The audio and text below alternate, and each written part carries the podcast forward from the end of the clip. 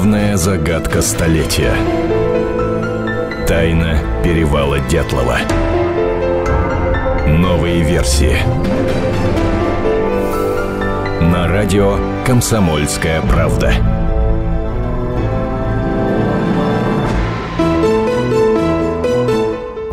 Здравствуйте, дорогие друзья. «Комсомольская правда». Меня зовут Антон Челышев. Э, я приветствую в студии специального корреспондента «Комсомольской правды» Наталью Варсегову. Наташ, Здравствуйте.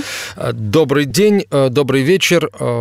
После большого перерыва программа «Тайна перевал Дятлова» возвращается в эфир. Ну, здесь надо напомнить нашим слушателям, что программа выходит только тогда, когда появляется новая информация, да, какая-то. Насколько я, и не только я уже читатели «Комсомольской правды» тоже об этом знают, ты побывала в очередной экспедиции, а, и появилась, по следам этой экспедиции появился, появилась публикация в соответствующем разделе на сайте «Комсомольской правды», есть специальный раздел а, «Перевал Дятлова». А мог ли э, НЛО погубить туристов на перевале Дятлова?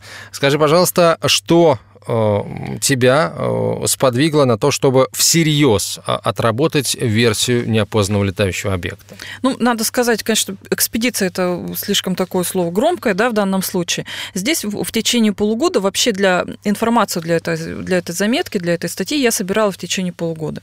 А, давайте для начала как бы напомним, да, что, что, что значит вообще перевал Дятлова, мало ли вдруг кто-то впервые слышит об этой истории.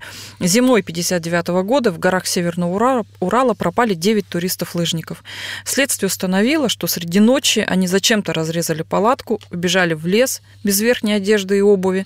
Шестеро умерли от переохлаждения, у троих обнаружили смертельные травмы, и э, причем эти были это травмы, подобные тем, что могли случиться при каком-то дорожном происшествии, при ДТП. Причины трагедии так и не были выяснены. Уголовное дело не было доведено до конца, его просто прекратили. И вот с тех пор, да, долгое время вообще об этой истории никто ничего не знал и не говорил, но последние, наверное, десятилетия а, очень много публикаций, фильмов и различных телевизионных передач посвящено этой теме.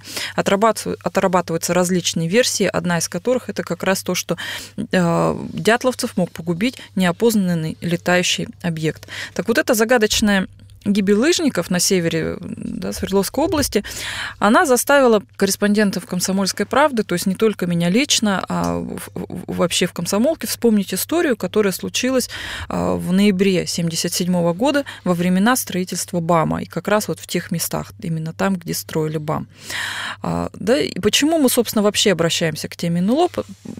Все прекрасно знаем, и мы не раз уже об этом говорили, ни одна из так называемых земных версий не укладывается в картину этой трагедии. Ну, да, может быть, да? вкратце напомнишь об этих версиях? Э, ну, это и ракетная версия, это и версия лавинная, это и то, что их убили беглые зэки, это есть шпионская версия. Мы долго сейчас можем перечислять, но все время какие-то находятся э, такие минусы против этих версий, всегда находятся какие-то аргументы, когда мы говорим, что, ну нет, все-таки это вот но не было там ракеты.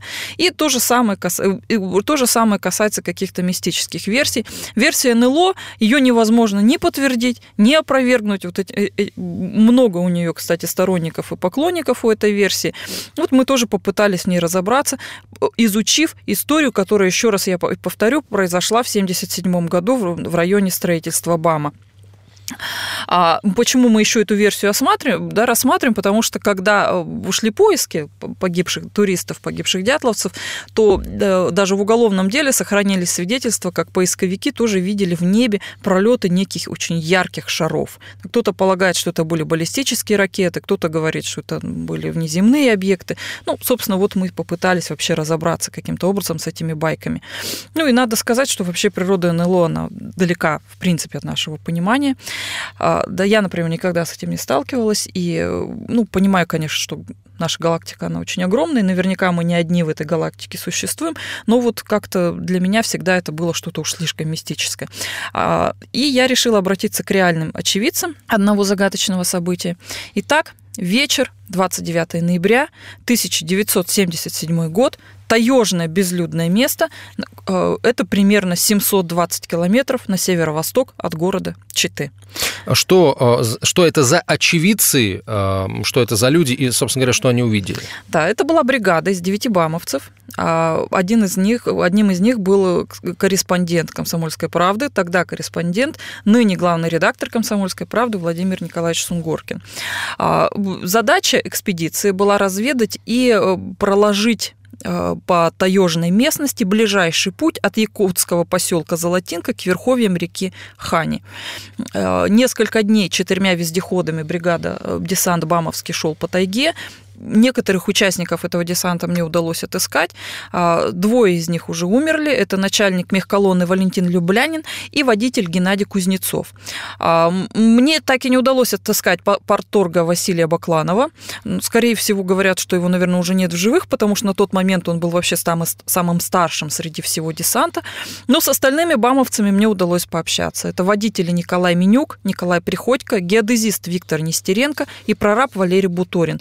С еще одним водителем Юрием Кузнецовым а, Вышла, кстати, весьма странная история. Ну, я расскажу о ней уже в свое время немножко позже. Ну вот первым делом я отыскала Виктора Нестеренко в Ульяновской области, это было еще весной, и мы, он достаточно подробно помнит вообще то событие, называет, он говорит, что это событие, наверное, было, пожалуй, самым ярким в его жизни, и я предлагаю нам сейчас послушать наш с ним разговор. Мы уже выехали, все, что теперь волноваться. Ну и это, стоим, и что-то такие вот фонари, да, типа прожекторов или что. Ну вот просто как-то и все повернулись, смотрим, летит на нас прямо махина такая, ну такой размах крыльев, значит, сумасшедший. Ну и как это... летит? Он, он, вот как летит? Ну не слышно, ничего. Небе? И ничего не слышно? Ничего не слышно, вот фонари эти. Может, я уже потом думал, может, это э, от мороза или что. Так, подожди, давайте еще раз. Вот это что, что летит? Это что-то круглое, квадратное? Не квадратное, не круглое, ничего не видно. Ничего вот не... эти э, освещенные как бы фонари. Прожекторы. Да, ну или прожектор, угу. или ну, светящиеся шары. Сколько их? Сколько? Шары. Да их или 8, или 6 было. Ну, размах был сумасшедший, разлет этих э, фонарей этих. Ну, то есть это не, не, Нет, не размером не, с один самолет никак, какой-то? Никакой самолет там и рядом не был. Понятно. По таким размерам. Угу. Вот в чем секрет-то. Ну и ни шума, ничего. Все это притихли. Все. Оно прям, это прям на вас двигалось? Да, прямо вот такое ощущение, что сейчас в нас это все влетит, этот водитель Коля прожектор поворачивает и моргает прожектором, что мы здесь люди. Ничего себе. Люди есть, говорит. То есть это было реально страшно, что это сейчас на вас да, упадет, врежется. Ну, или что-то врежется, или что-то с нас снесет отсюда вообще. Мы уже кричим, лучше мы с этого ущелья не вылазим. Ну что тут уже. И вот раз он поморгал, и что-то все исчезло, и ни, ни шума, ни пыли, ничего. И все. Ну, может быть, там какой-то, я не знаю, шлейф, Шелест. Там, ш- да, не знаю, что-то был, да, газов да, каких-то. Ничего, не, никаких, как вот реактивный самолет летит, белый там хвост. Да, может быть, вот белый Ничего хвост не было, ничего, абсолютно. Вот даже вот, ну, представить себе вот трудно. Никакого. Ни шелеста вот воздух. Обычно летит там дирижабль или что там, шумит, правильно, что-то шелестит. А это никаких звуков, ничего. Сколько это по времени продолжалось? Да минут 10-15, не больше. Быстро все. Так из-за... Не, ну как, 10-15 это долго. Не быстро. Ну, Секунд 10-15? Да, нет. Нет? Потому... А ну если даже успели мы прожектором поморгать. Да, так мы там переполошились вообще. Он так из-за из перевала такого, что ли, выползло это все хозяйство. И Жутковато было в то время, конечно. Сейчас рассказываешь так смешно вроде, а тогда это выглядело ну, не совсем. Это был геодезист экспедиции Виктор Нестеренко. Ну, действительно, а, несколько, нескольким взрослым мужчинам, которые были а, в нормальном, что называется, состоянии, относительно трезвы, наркомовские 100 грамм не в счет, безусловно, почудиться что-то одновременно, одновременно всем, да, а, конечно, не могло. Сейчас паузу сделаем небольшую, сразу небольшой анонс. Э, в следующей части эфира э, вы услышите и других участников этой экспедиции, других э, очевидцев произошедшего. Это «Комсомольская правда». Оставайтесь с нами. Тайна перевала Дятлова. На радио «Комсомольская правда».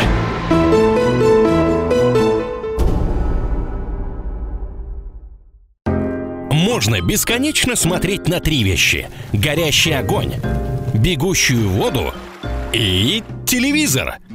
А о телевидении можно еще и бесконечно слушать в нашем эфире. Потому что ведущие Егор Арефьев и Сергей Ефимов просто огонь. И никакой воды. Только главное, что стоит посмотреть, а чего лучше никогда не видеть. Программу «Глядя в телевизор» слушайте по средам с 8 вечера по московскому времени. Главная загадка столетия. Тайна перевала Дятлова. Новые версии. На радио «Комсомольская правда».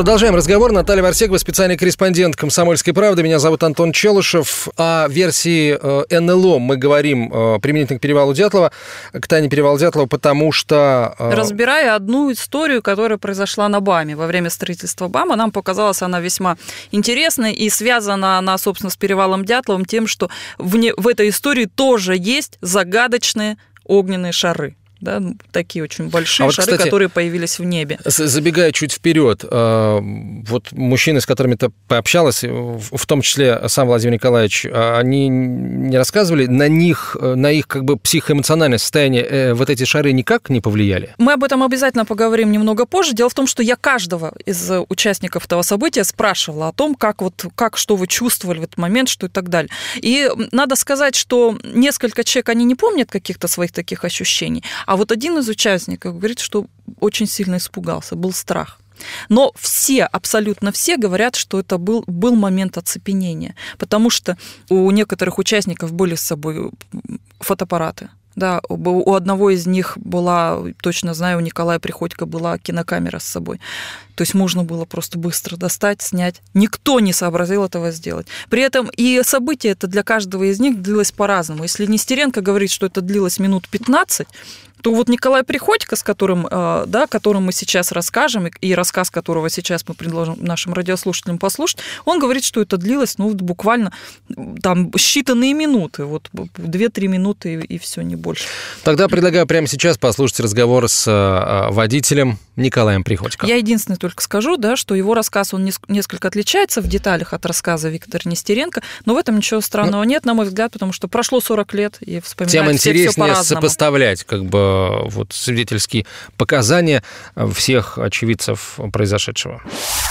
Ночью свет этот появился. Это просто посреди неба, из-за сопки вышел свет? Нет, не из-за сопки. Он вдоль сопки, мы, может, он раньше где-то появился, все, но когда он здесь уже появился, он бы никого не, не удивил бы, ничего. Но дело в том, что мы знаем, когда вертолет летает.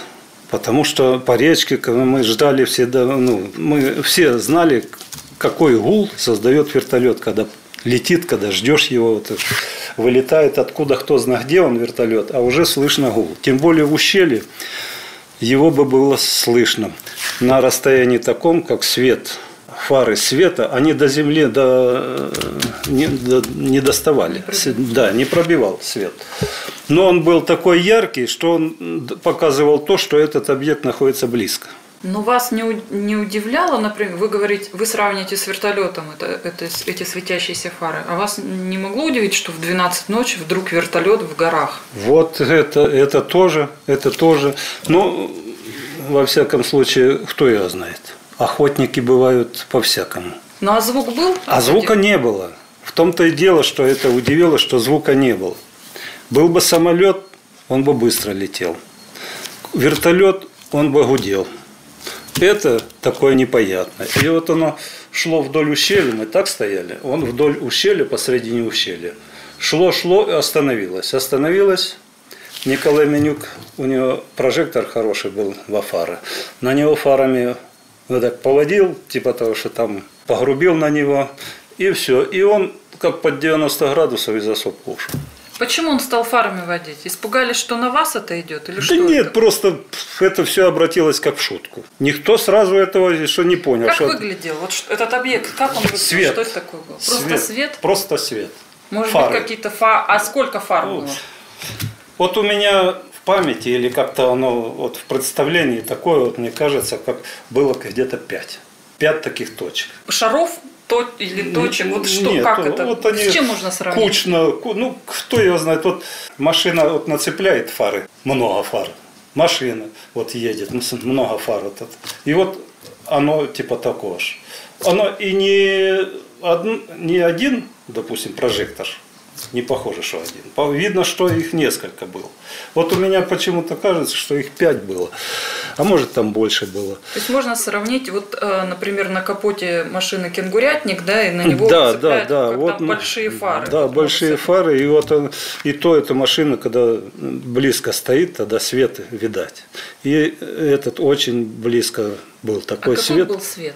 Это был белый свет, белый, желтый. белый, белый, такой яркий белый свет. Он слепил? Было ощущение? Нет, нет, он не доставал до земли. Он, может быть, и слепил бы, но он на нас не направлен был. Он как, как вниз был направлен.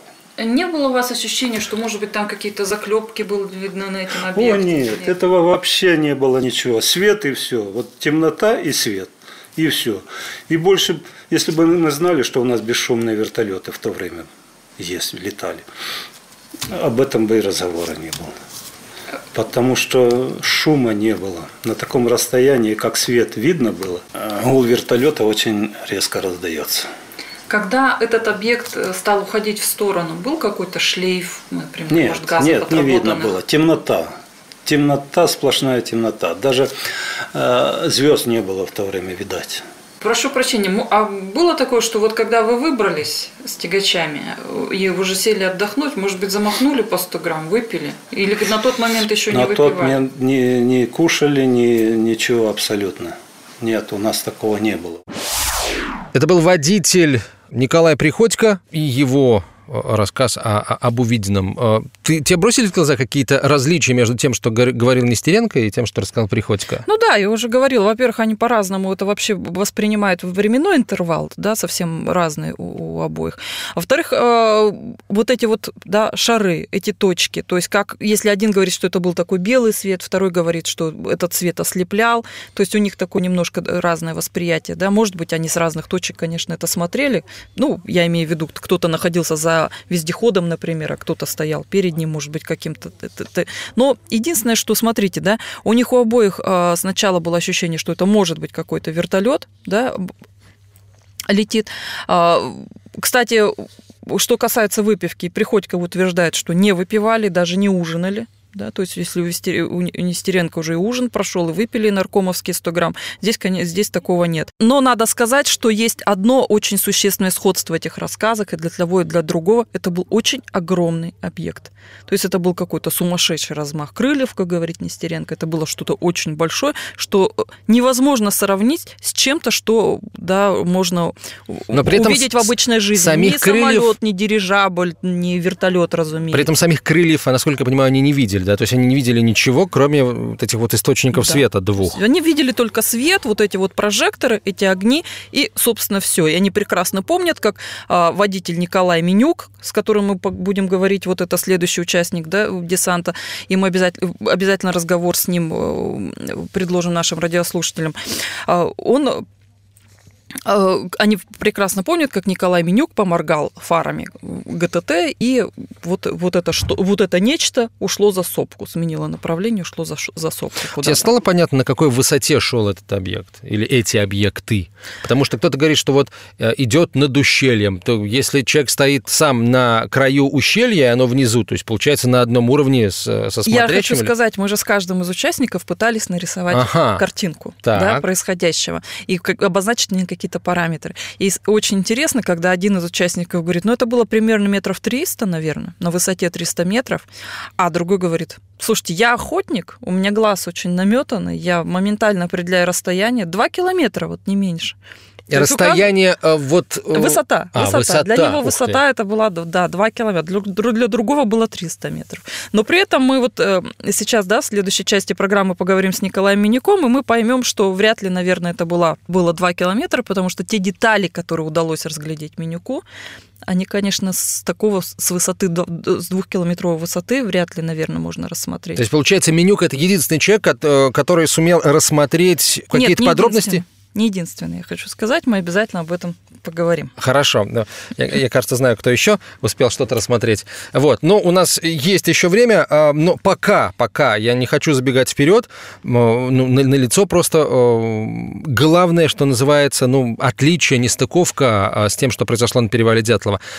Все-таки там туристы, а, увидев, услышав, почувствовав что-то, а, приняли вот это решение, разрезали палатку изнутри и убежали. То есть возникла нештатная ситуация. В данном случае, где тоже несколько молодых людей, а, неробкого десятка, а, остались спокойными абсолютно, и ничего не произошло.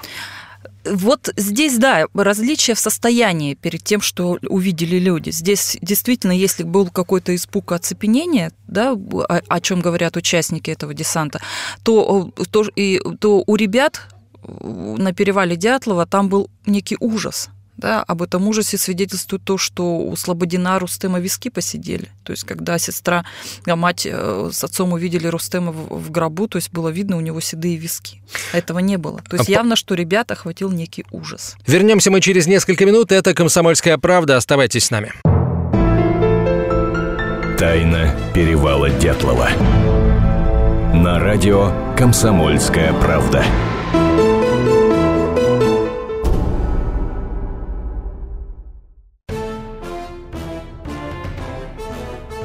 Товарищи солдаты и офицеры российской армии. Полковник Баронец разрешает обратиться. Звоните и задавайте накопившиеся вопросы. Угроза НАТО, жилье для военнослужащих и перевооружение России. Обо всем этом Виктор Баронец знает лучше других. Программу «Военное ревю» слушайте по будням в 11 утра и в 5 вечера по московскому времени. Главная загадка столетия. Тайна перевала Дятлова. Новые версии. На радио «Комсомольская правда».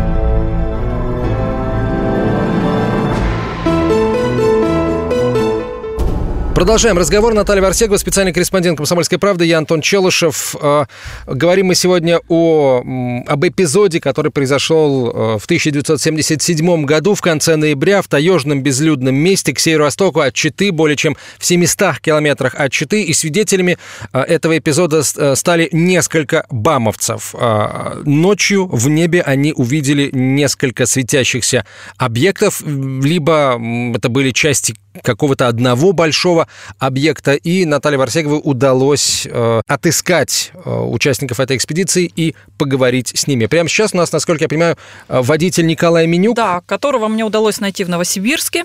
Мы побеседовали с ним, и он рассказал весьма интересные детали этого события, которых не было ни у Виктора Нестеренко, ни у Николая Приходько. Я напомню только, что со слов Нестеренко и Приходько именно Менюк посветил на эти объекты прожектором э, своего э, Вездехода. вездехода, и п- после чего объект изменил направление движения и, И как ушел, говорят, скрылся за скрылся сопкой, за, да. за- за- за сопкой. Ну что, давайте послушаем Николая Менюка.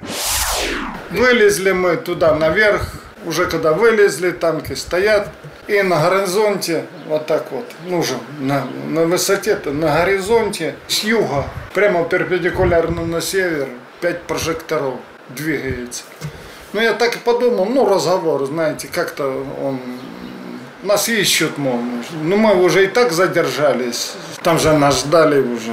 Нас ищут. А передний прожектор вот так вот играл. Вот так вот. То есть он покачивался из стороны Да, эти четыре светила, он как паук был. Ну так, если разобраться, он как паук был, да, вот так вот. А передний вот так вот шевелился. Значит, что-то ищут. Ну, мысль какая? Какая у нас может быть мысль в то время? Мы и так уже там двое суток мучаемся. Ну, нас ищут. Ну, там разговоры такие, такие, а может это военные, а ты фарой, поме- там луна стояла, прожектор военный такой мощный. Я говорю, да, сейчас говорю, а вдруг, говорю, там учение, сейчас по этой лампочке, говорю, как отдубасится, так, говорю, ты протянок не найдешь. Не, ну, шутки, разговоры, все это. И я прекрасно помню, по сегодняшний день не видно. Если вам светят в глаза машина или что, вы не видите, но видите, что свет бьет, понимаете? Когда она нас нашла, Большое смотреть, сколько смо- было? Как да, расстояние? она прямо вот, ну, почти что на нас, ну рядом вот так, почти что на нас. Такой мощный свет, вот если сваркой варит сбоку, и от веточки тень падает. Такой свет. Ну, дай бог, чтобы кто-нибудь так. Вот. Ну, она начала проходить. То есть Я слепило глаза, свет был слепило сильно. Свет, свет был просто белый, как дневной. Чисто белый. Ну вот не было никакого такого, как автомобильного, ну, сразу отличить можно. Чисто, ну, короче, осветило все. Начала она проходить, ни шума, не работать двигателей, ничего. Она шла где-то, ну, километра два. Можно сравнить и самолеты, может. Но она очень большая. Я таких еще нигде не видел. Еще пока по сегодняшний день никто не видел на планете. Большая, это вот, ну, вы говорите размер. Это я уже чем- я позже, сейчас скажу. Она начала проходить. Я вспомнил за бинокль. Сунгуркина был бинокль отца, цейсовский, немецкий еще. У него отец э, на морфлоте был. Я его схватил там, с ящика. И вот тут я увидел. Кажется, больше никто не успел посмотреть. Вот здесь я увидел просто блестящее днище. Ну, как металлическое, ну, блестящее днище. Хромированная, говорят, вот когда блестит все. Белое, да. Вот. Уже прожектора в глаза не светили. Они уже, он прошел уже. Дальше свет такой идет. А это, а сверху, сверху, по верхней кромке, как будто светомузыка такой-то. Ну, что-то там было. Разноцветные Да, огонечки, да, разноцветные такие лампочки. Да, ну так он, так погаснет, погаснет. Так. Не просто это, ну, ну что-то такое было, я не могу сейчас объяснить. Заклепки были какие-нибудь? А? Заклепки какие-нибудь были? Да, что-то было такое, ну больше ничего, ну бинокль мощный, морской бинокль можете представить. А я смотрел, может, на расстояние, ну сколько, ну километр. Но оно уже проходило нас. Ну, прошло, прошло, и так она на север и ушла. Водитель Николай Менюк, действительно, это к этому моменту это самый подробный, самый интересный, безусловно, рассказ. Конечно, вот история с металлическим днищем, да, это, это вп- впечатляет. Но, безусловно, еще более это впечатлило бы, если бы все-таки оцепенение было не настолько сильным, и кто-то из участников достал бы фотоаппарат или кинокамеру, и э, это удалось бы снять. Полагаю, что... Ну, я сейчас на самом деле продолжу рассказ Николая Менюка, да, потому что уже после мы с ним долго сидели на эту тему, разговаривали, и он мне вдруг говорит, а потом вот эта самая тарелка прошла до моря Лаптевых. А как вы это определили, я его ну, спрашиваю. Говорит, а ее видели. А еще раньше э, этот объект видели в Сковородино, что На границе с находится Китаем, южнее. Что находится, да, южнее. И получается, эта тарелка прошла с юга на север, да, если верить Николаю Минюку. Но дальше события развивались еще более интересно. Дело в том, что через месяц после этого события, это получается уже был а, конец декабря 1977 года.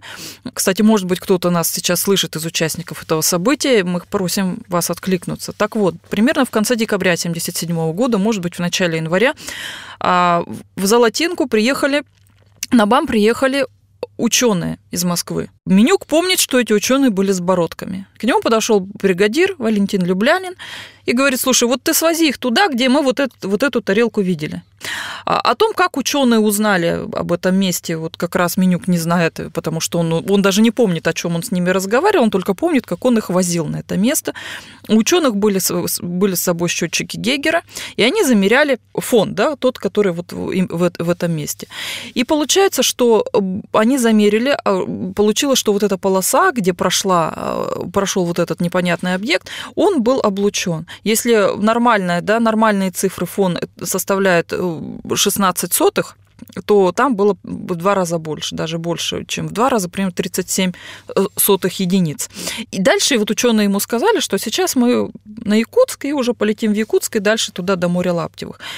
Что это были за ученые, из каких она, они были академий, совершенно Николай Менюк не помнит.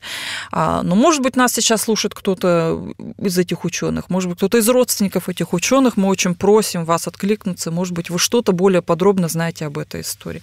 Дальше меню говорит, что, конечно, потом рассказывали они в мехколонне про этот случай, и, говори, и многим знакомым вообще, кого они встречали, они многим про это рассказывали, и он помнит, как кто-то тоже ему в ответ рассказал, как на рыбалке они видели какие-то некие светящиеся столбы, примерно 5 штук, которые загорелись прямо в небе, потом потухли, был очень мощный свет. То есть вот тоже что-то подобное кто-то из знакомых Минюка вспоминает. Но сам, сам по себе факт, что даже ученые тогда приезжали на это место, а тогда на самом деле была очень такая, как говорят, секретная, закрытая программа, касающаяся разработки изучения НЛО.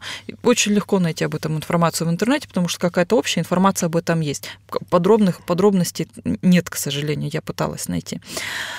Вот. Э, это что касается рассказа Николая Менюка. Рассказ довольно интересный, и меня, конечно, он захватил, если честно, когда мы беседовали с ним. Э, журналист Владимир Сунгоркин, который тоже был на месте события, записал в блокнот все, что видел именно тогда, когда это произошло. То есть буквально на следующий день или через э, пару дней. Но суть в том, что его показания, наверное, ну, на мой взгляд, наиболее точные из, э, вообще из всех показаний очевидцев. Ну, хотя бы потому, что у него, как у корреспондента, просто навык развит записывать все происходящее. Вот, и что, значит, что он записал тогда? В 18.30 в небе появились странные огни, и Менюк сказал, вертолет нас ищет. И он направил круг прожектора на вертолет, вертолет в кавычках. Сверху шло 4-5 ярких белых лучей, которые освещали сопки. Как только луч нашего прожектора направился на них, НЛО повернулись и пошли вниз по распадку. Я посмотрел в бинокль. За ближайшим НЛО тянулась полоса дыма, как отработанное горючее, и видны были, кажется, один-два бортовых огня. Характерного звука вертолетов не было слышно, но, видимо, это могло быть из-за того, что гремели ГТТ. НЛО видели все девять человек. Вылезли на дорогу и думали рвать до Устнюкжи. Но уже через 200 метров дорога оказалась идущей по самому обрыву. И когда мы уже, когда я писала эту заметку, разумеется, я согласовывала текст с главным редактором, и вот он такой комментарий оставил. Конечно, это был не вертолет и не самолет, а такой классический хрестоматийный НЛО. Металлическая серебристая посудина овальной формы. Хотя в 1977 году ни про какие НЛО мы толком не слышали слышали. Вот такой интересный рассказ. Ну, э, металлическая посудина овальной формы, может, дирижабль? Ну, вот как говорят, я же уточняла у, у, угу. да, у всех, с кем разговаривала, у своих собеседников. Нет, это был не дирижабль. Это было не, это было не похоже ни на что, с чем вообще можно было в нашей земной жизни столкнуться. Но одна очень странная история у меня произошла с водителем Юрием Кузнецовым. Мы об этом говорили в самом начале программы. Он живет в Бамовском поселке Таксимо. Сначала к нему по нашей просьбе обратилась местная жительница. Она была редактором районной газеты Ольга Анатольевна. Она дозвонилась до Юрия Петровича, вернее, даже до его супруги. И в ответ услышала совершенно категоричный отказ. Мой муж ни с кем не хочет обсуждать эту историю и вообще не надо вот нам звонить. Но вообще сам формулировка отказа, наверное, э, дает понять, позволяет предположить, по крайней мере, что человек, который так говорит, прекрасно понимает, о чем идет речь, и прекрасно конечно, помнит конечно. эти события. И поэтому я решила сама набрать Кузнецовых. И со мной, конечно, его супруга Зинаида Николаевна была более любезна. Она пообещала переговорить с мужем, а, сказала, вот перезвоните через пару дней и так далее. Но когда я перезвонила, я звонила через пару дней. Не взяли трубку. Через неделю не взяли трубку. Я довольно долго до них дозванивалась. Только когда я дозвонилась, я услышала вообще просто однозначное «нет, не беспокойте нас больше». Муж говорит, что это было 40 лет назад, и он ничего не помнит. Ну, конечно, больше беспокоить Кузнецовых я уже не решилась, собственно, что надоедать, зачем. Но я сомневаюсь, что он не помнит в деталях того, что произошло. Может быть, он по молодости кому-то рассказал об этом случае. Его жестоко за это высмеяли. Да, и он не хочет снова становиться посмешищем. Ну, мало ли, вот была так глубоко задета самолюбие человека. А может быть, у него есть какое-то продолжение это странной истории, загадочной, и он тоже не хочет об этом рассказывать. Но я очень надеюсь, что вот у нас сейчас публикация вышла на сайте «Комсомольская правда», и вот сейчас мы разговариваем в радиоэфире об этом. Если вдруг Юрий Кузнецов нас услышит или прочтет заметку, может быть, он согласится прервать молчание. Мы сейчас сделаем паузу небольшую, через несколько минут будем подводить итоги. От «Комсомольская правда» оставайтесь с нами. Тайна перевала Дятлова. На радио «Комсомольская правда».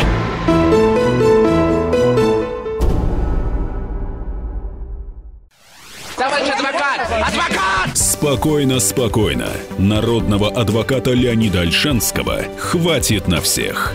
Юридические консультации в прямом эфире. Слушайте и звоните по субботам с 16 часов по московскому времени. Главная загадка столетия. Тайна перевала Дятлова. Новые версии. На радио «Комсомольская правда».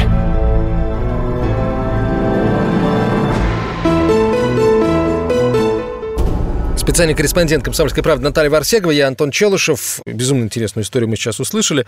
Четыре человека э, нам ее рассказали, и, конечно, это позволяет делать определенные выводы. Но, но прежде чем мы к выводам перейдем, ведь материал вышел и на сайте, и, насколько я понимаю, в, в газетная версия уже да, была опубликована. Причем газетная версия была опубликована раньше, чем этот материал вышел на сайте, потому что на сайте мы сделали очень хорошую, красивую верстку с картой и так далее, поэтому это заняло время, а, и поэтому газетная публикация у нас вышла раньше, она вышла в КП «Толстушка». А, мы, конечно же, оставляли обращение, что, пожалуйста, откликнитесь э, те, кто вот что-либо знает об этой истории. На тот момент мною а, не были опрошены два человека. Это Василий Бакланов и Валерий Буторин, прораб Валерий Буторин. Э, и что, да, очень здорово, то, что им после того, как эта статья появилась в печати, нам позвонил из Барнаула прораб Валерий Буторин. Ну, тогда также не прораб Бамовский, сейчас, конечно, он уже на пенсии. Он тоже был в составе экспедиции, и он тоже один из очевидцев этого события. Так мне, говорит, соседка сказала, что вы меня через газету разыскиваете, и она, соседка, газету эту принесла ему, значит, смотри, вот, тебя ищут. Я вообще заметку прочитал, чуть не обалдел. Мы, мол, мы с женой, говорит, так разволновались. Дело в том, что мы по телефону с ним разговаривали, поэтому я сейчас вот пересказываю наш разговор. Мы, говорит, с женой очень сильно разволновались в газете был указан только мой электронный адрес, а, поэтому он, значит, попросил зятя, который что-то там вот умеет делать в интернете, чтобы он мне написал, зять написал. Вот в итоге вот мы, я указал телефон Валерия Буторина, и мы уже вот таким образом созвонились. И я говорю, ну как вообще, помните эту историю? Он говорит, да, конечно, помню, я вообще ее никогда не забывал, потому что в памяти до сих пор вот все перед глазами, как будто это только вчера все было. И что, говорю, по-вашему, вообще тогда в небе пролетело? Все началось сильного зарева. Почему он очень подробно рассказывает? Он говорит, что ни один из очевидцев, которые вы записали, вот они никто вот толком не помнит. А я вот помню все очень точно. И вот он, значит, он так очень бодрым голосом говорит, что все началось с сильного зарева. Причем мы, говорит, сидели Ужинали, кстати. Они ужинали. Угу. Так же, как вот и Нестеренко вспоминает. Мы, говорит, ужинали, и уже даже чуть-чуть, говорит, вот там выпили наркомовские 100 грамм. И вдруг появился такой свет из-за горизонта, что Люблянин смотрел, говорит, ну, наверное, это нас ищут. А дело в том, что рядом на БАМе знали, что идет такой маршрут, это было очень громкое событие, и поэтому в ближайшем поселке, в том же Юснюк же знали, что туда должен прийти десант в определенное время, и может быть как-то... И тут вот в десанте-то в этот момент и решили, увидев свет, что, наверное, их там потеряли, начали искать. А что вот сейчас вот-вот прилетит какой-то вертолет, но всех, все напряглись, потому что шума от вертолета не было. Надо понимать, что все это происходило в распадке, и если бы вдруг над распадком где-то полетел вертолет, то шум стоял бы полностью по всей тайге, то есть вот э, там, где вертолет летит, по всей округе. А потом этот свет приблизился, говорит Валерий Буторин, и стало настолько жутко, что мы с Нестеренко ушли за ГТТ. То есть они испугались. Двое взрослых мужиков, здоровых, Они испугались, они ушли за вездеход и уже оттуда наблюдали за происходящим. В небе летели огромные шары. Пять или шесть штук, не помню. Один шар шевелился вправо и влево, остальные стояли на месте. И было ясно, что это вот что-то одно целое, типа гондолы с блестящим брюхом, метров 40 или 50 в длину. А когда объект уже был над нами, то Менюк поморгал фарами, и этот цвет исчез. Этот цвет исчез. Я его спрашиваю, вы что вообще в это время, вот что вы, что вы делали? Он говорит, мы просто стояли и смотрели. Мы абсолютно были в оцепенении, смотрели очень завороженно на этот объект. Вот я говорю, а шлейф вы какой-то видели? Вот мы помним, да, что в прошлой части программы мы зачитывали воспоминания э, дневниковой Владимира Сунгоркина, и он пишет про то, что был какой-то вот газовый такой шлейф. Нет, говорит, шлейфа не было. Вот, говорит, еще что один момент, который хорошо врезался мне в память. Когда э, буквально вот после этого события весь десант приехал в Бамовский поселок Устнюгжу, то Буторин вместе с одним из Кузнецовых поехали в старый Ивенкийский поселок Устнюгжу замороженной рыбой, чтобы на расколотку ее взять. И встретили там в этой Устнюгже очень старого охотника, ивенкийского охотника, причем он очень рыжий, был такая деталь очень характерная. Э, я даже фразу запомнила, как Буторин сказал, он был страшно какой рыжий. Никогда в жизни таких рыжих не видел. И мы, говорит, ему вот про НЛО это рассказывает. Охотник им в ответ говорит, вы знаете, на самом деле на днях перед вами из района Кабактана, Кабактан – это заброшенный поселок, оттуда во время войны вывезли полностью всю, всех людей, а до войны там был э, золотой прииск. Так вот, из района Кабактана э, эвенки вывезли двух покойников, которые непонятно чего погибли. Одежда непонятно вообще чья на них, и рваная, и вообще непонятно, что это такое А, было. то есть это были не местные жители, а совершенно непонятно, угу. кто, откуда, так. как они там оказались и что вообще с их одеждой, потому что она то ли рваная, то ли она им не по размеру, как-то вот что-то такое не совсем внятное в памяти Буторина сохранилось, но тем не менее вот что есть, то есть. Я его попросила как-то подробнее об этом рассказать, он говорит, да вот я не, нет у меня каких-то больше таких подробностей, но я говорит, совершенно четко помню свои ощущения, я тогда сильно испугался. У меня моментально говорит, спина мокрая, дрожь, мандраж по всему телу я совершенно, я вдруг отсоединил два события в одно, смерть этих людей, вот, это, вот этот объект в небе, и понял, что на самом деле мы вообще покойниками должны были все быть, и, наверное, мы чудом остались живы. Я очень надеюсь, что с Валерием Харитоновичем мне удастся увидеться в ближайшее время лично и расспросить его об этом событии. Меня очень сильно заинтриговали, надо сказать, вот эти два загадочных трупа, да, если увязывать вообще эту историю с перевалом Дятлова. А в публикации у тебя тоже говорится о, о том, что вот э, участники экспедиции нашли тело на, на берегу, по-моему, реки, если я Да, не но это уже было, это тоже было уже после НЛО, это дальше уже десант шел, это был геолог. То есть mm, это геолог, который геолог. погиб в тайге, да, и вот в энцефалитке он лежал уже mm-hmm. обглоданный зверями. Вот, ну, с, тем трупом как-то вот все было относительно понятно, угу. а вот здесь совершенно непонятная странная история. Очень хочется найти нам уголовное дело, конечно потому что должны были возбудить по факту да, обнаружения вот этих трупов, должны были в той же Тынде возбудить уголовное дело. А, и хотелось бы, конечно, его найти, посмотреть, и мы сейчас пытаемся что-то выяснить по этой части. Может быть так, что у нашей истории будет какое-то продолжение. По крайней мере, я очень на это надеюсь. Да, история, конечно, безумно интересная. Возвращаясь к словам Буторина о том, что они все должны были быть покойниками. Насколько я понимаю, э, луч света ни на одного из участников экспедиции не попал, потому что кто-то говорит, что освещали поверхность эти лучи, кто-то говорит, что они не доходили до поверхности и вот просто... Нет, такого нет, чтобы кого-то конкретно высветило, ага. или, например, один из вездеходов конкретно высветил луч света. Нет, такого не было. То есть это был просто свет, который исходил от этих прожекторов. При этом э, все прожекторы держались как-то стационарно, не двигались, и лишь один, который в центре, как будто что-то искал и двигался вправо-влево. Ну вот как рассказывали наши участники. Ну вот, мне кажется, вряд ли даже самые прожженные скептики могут отнести этот случай к разряду баек или обмана, потому что 9 человек, 9 взрослых людей явно видело какой-то объект. Если даже это был не внеземной объект, то он был явно управляем некой Слушай, разумной силой, неким разумом, потому что ну что-то вот кто-то же кто-то же создал эту махину. На самом деле, эта история, на мой взгляд, ничуть не менее интересна, нежели сама гибель, э, сама тайна э, гибели э, туристов на горе Атартен зимой 59 года, гибель группы Дятлова. И, безусловно, даже если эти истории никак между собой связать нельзя, то она в любом случае заслуживает такого пристального внимания. Опираясь на твое чутье, эта история как бы нам дает пусть косвенное, но подтверждение, а, скажем, ну, хотя бы повода э, предполагать версию чего-то подобного вот на, на перевале Дятлова иными, или не дает? Иными, да. сказали, э, иными словами, при чем здесь перевал Дятлова, да, могут спросить да, наши да, радиослушатели. Да. Так вот, я думаю, что подобные штуковины могли отметиться и на месте трагедии да, и даже стать причиной этой трагедии. А, ну, это, опять же, мое предположение, да, одно из моих предположений, потому что, я повторяюсь еще раз, мы рассматриваем разные версии. Это мое предположение в рамках рассмотрения именно вот этой версии. Некоторые поисковики группы Дятлова вспоминают, что на месте гибели туристов они видели оплавленный снег на достаточно большом пространстве. От чего случилось это явление, никто объяснить не может. Кто-то рассказывал следователям, что в ту ночь наблюдал в районе горы Тартен мощное там, свечение. Да, мы говорили об этом, про вот эти шары, которые кто-то наблюдал в небе. Манси, по-моему, тоже о них рассказывали, вот. да, охотники Манси? Да, по-моему, что-то там было такое. Ну и вообще тема НЛО, мы тоже уже об этом упоминали сегодня, что она в Советском Союзе была под запретом. И, может быть, есть какая-то связь между перевалом Дятла и Бамовскими горами. Мы не будем этого исключать.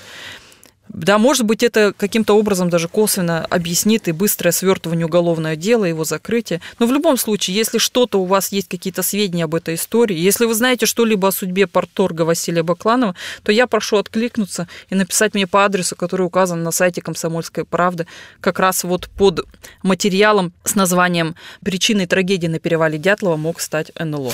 Наташа, спасибо огромное. Наталья Варсегова, специальный корреспондент «Комсомольской правды». Меня зовут Антон Челышев. А, материал «Мог ли НЛО э, погубить туристов на перевале Дятлова, читайте прямо сейчас на сайте kp.ru.